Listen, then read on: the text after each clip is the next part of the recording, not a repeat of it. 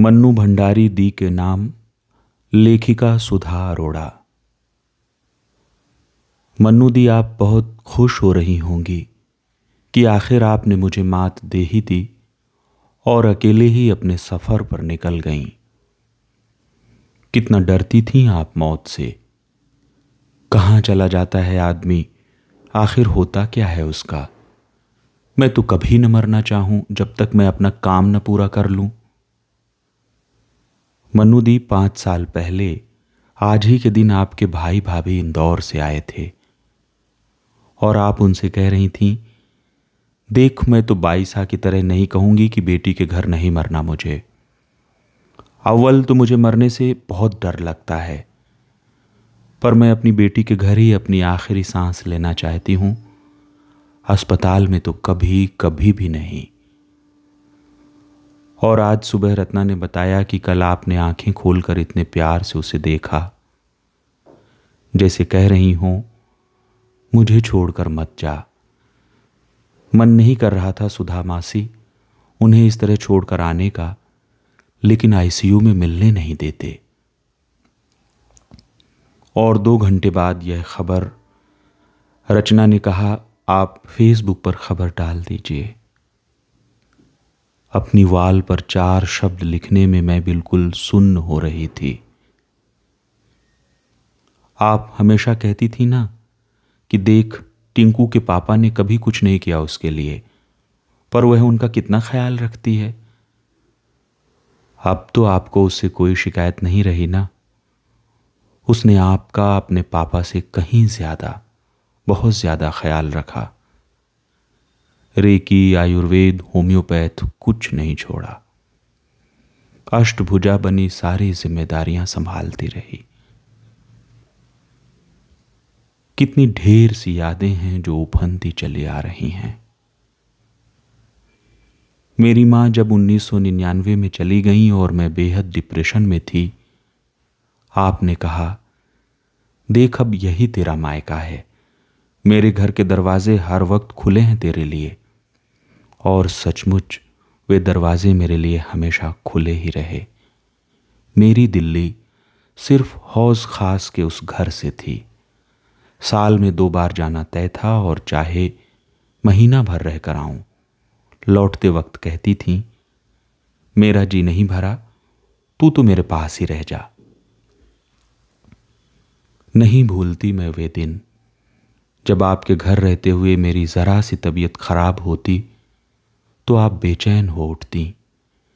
कभी फ़ोन पर मेरी डूबती आवाज़ सुनती तो घबरा कर कहती, देख सुधा, मेरे जाने से पहले तू मत चली जाना। मैं तो अनाथ हो जाऊँगी।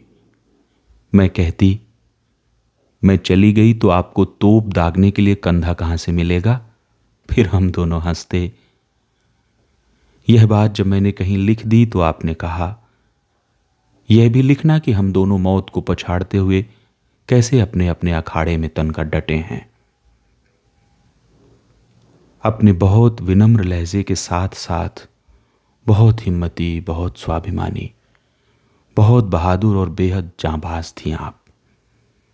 पर कभी कभी नहीं, अक्सर ही आपकी भी हिम्मत जवाब दे जाती थी। अपनी इस हार को सबसे छिपाने की कश्मकश में सारा असर आपकी नसों पर आ जाता था। जो इस कदर टीसती थी कि देखने वाला भी घबरा जाए। अपने जीवट को बचाए रखने की कोशिश में देह और मन के बीच जो रस्साकशी चलती थी, वह आपके बहुत करीबी लोगों ने ही देखी। बाहर के लोगों ने तो ना आपके मन के भीतर झांकने की कोशिश की, ना आपको कोई रियायत दी, बल्कि आपने भी लांछन और तोहमतें ही झेली। आखिर क्यों वही आपको दिखाई देती थीं और छीलती थीं?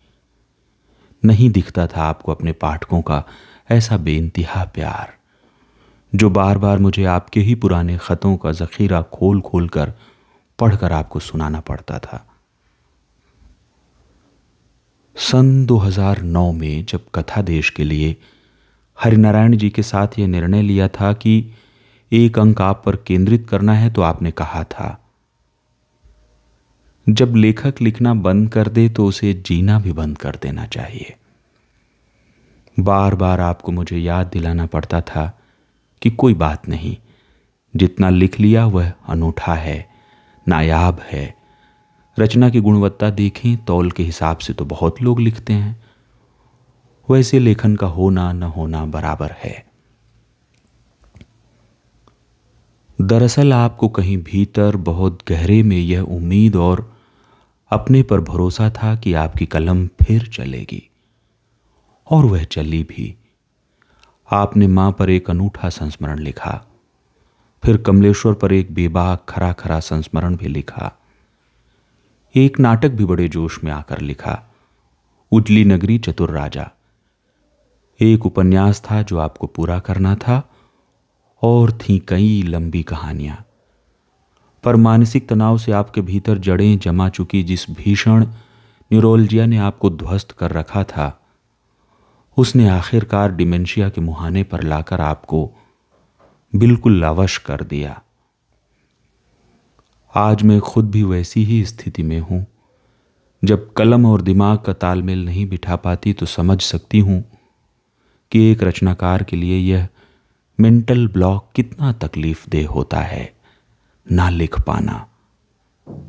आपके पाठक आपको चुके हुए का तमगा टांक कर नकार चुके होते हैं और आप अपने अतीत को सीने से लगाकर बिलखते रह जाते हैं। आपका स्वर्णिम लेख की अतीत आपको अपनी उंगली थामने नहीं देता और आप हर तरफ़ से अकेले पढ़ने लगते हैं, क्योंकि कलम जो आपकी संजीवनी है, वही आपसे रूठी हुई, आपकी पहुँच के बाहर बहुत दूर खड़ी होती है। इस पुरुष प्रमुख समाज से आप अकेले नहीं लड़ सकती थी, मन्नू दी, और ना ही मैं अकेले इससे दो चार हो सकती थी। जानती हूँ, जब आपने राजेंद्र जी को अलग होने का फरमान दिया था तो आपके अधिकांश मित्र आपको अपने न्यूरोलजिया के साथ अकेले छोड़कर दूसरे पाले में चले गए। न सिर्फ़ पुरुष मित्र, बल्कि महिलाएँ भी। सत्ता का खेल ऐसा ही होता है। आप जानती थीं, फिर भी अपने को तकलीफ़ में डूबने के लिए बेसहारा छोड़ देती थीं। अपनी समूची, कीमती, रचनात्मक उपलब्धियों के बावजूद आपने खूब तीर तरकश, ताने उलाहने भी झेले। आज इस पर एक कसक सी उठती है, जबकि मुस्कुराहट उभरनी चाहिए कि हम एक और एक मिलकर ग्यारह हुए। चारों ओर से नुकीले दंश झेलते हुए भी आपने कभी अपनी सादगी विनम्रता पर धुएँ की काली परत चढ़ने नहीं दी और न ही मुझे कभी अवसाद के गर्त में पूरी तरह उतर जाने दिया। आपकी एक उंगली का सहारा बेशकीमती था मेरे लिए। आपकी कितनी सखी सहेलियों ने आपको मेरे खिलाफ बरगलाने की भी कोशिश की, पर आपका भरोसा मुझ पर चट्टान सा डिग था। हम दोनों एक दूसरे के लिए सुरक्षा कवच बने रहे। मन्नू दी, अब आप मुझे अकेला छोड़कर चली ही गई हैं तो अपने पास वाली सीट मेरे लिए रिज़र्व रखिएगा। पर एक अनुरोध है आपसे, मन्नू दी, मुझे बुलाने की जल्दबाजी मत कीजिएगा। आपके रचनात्मक साहित्य से तो पूरा हिंदी जगत परिचित है, पर आपके जीवन की त्रासदी, आपके अकेलेपन, आपके जुझारूपन और संघर्ष के बारे में बहुत कम लोग जानते हैं।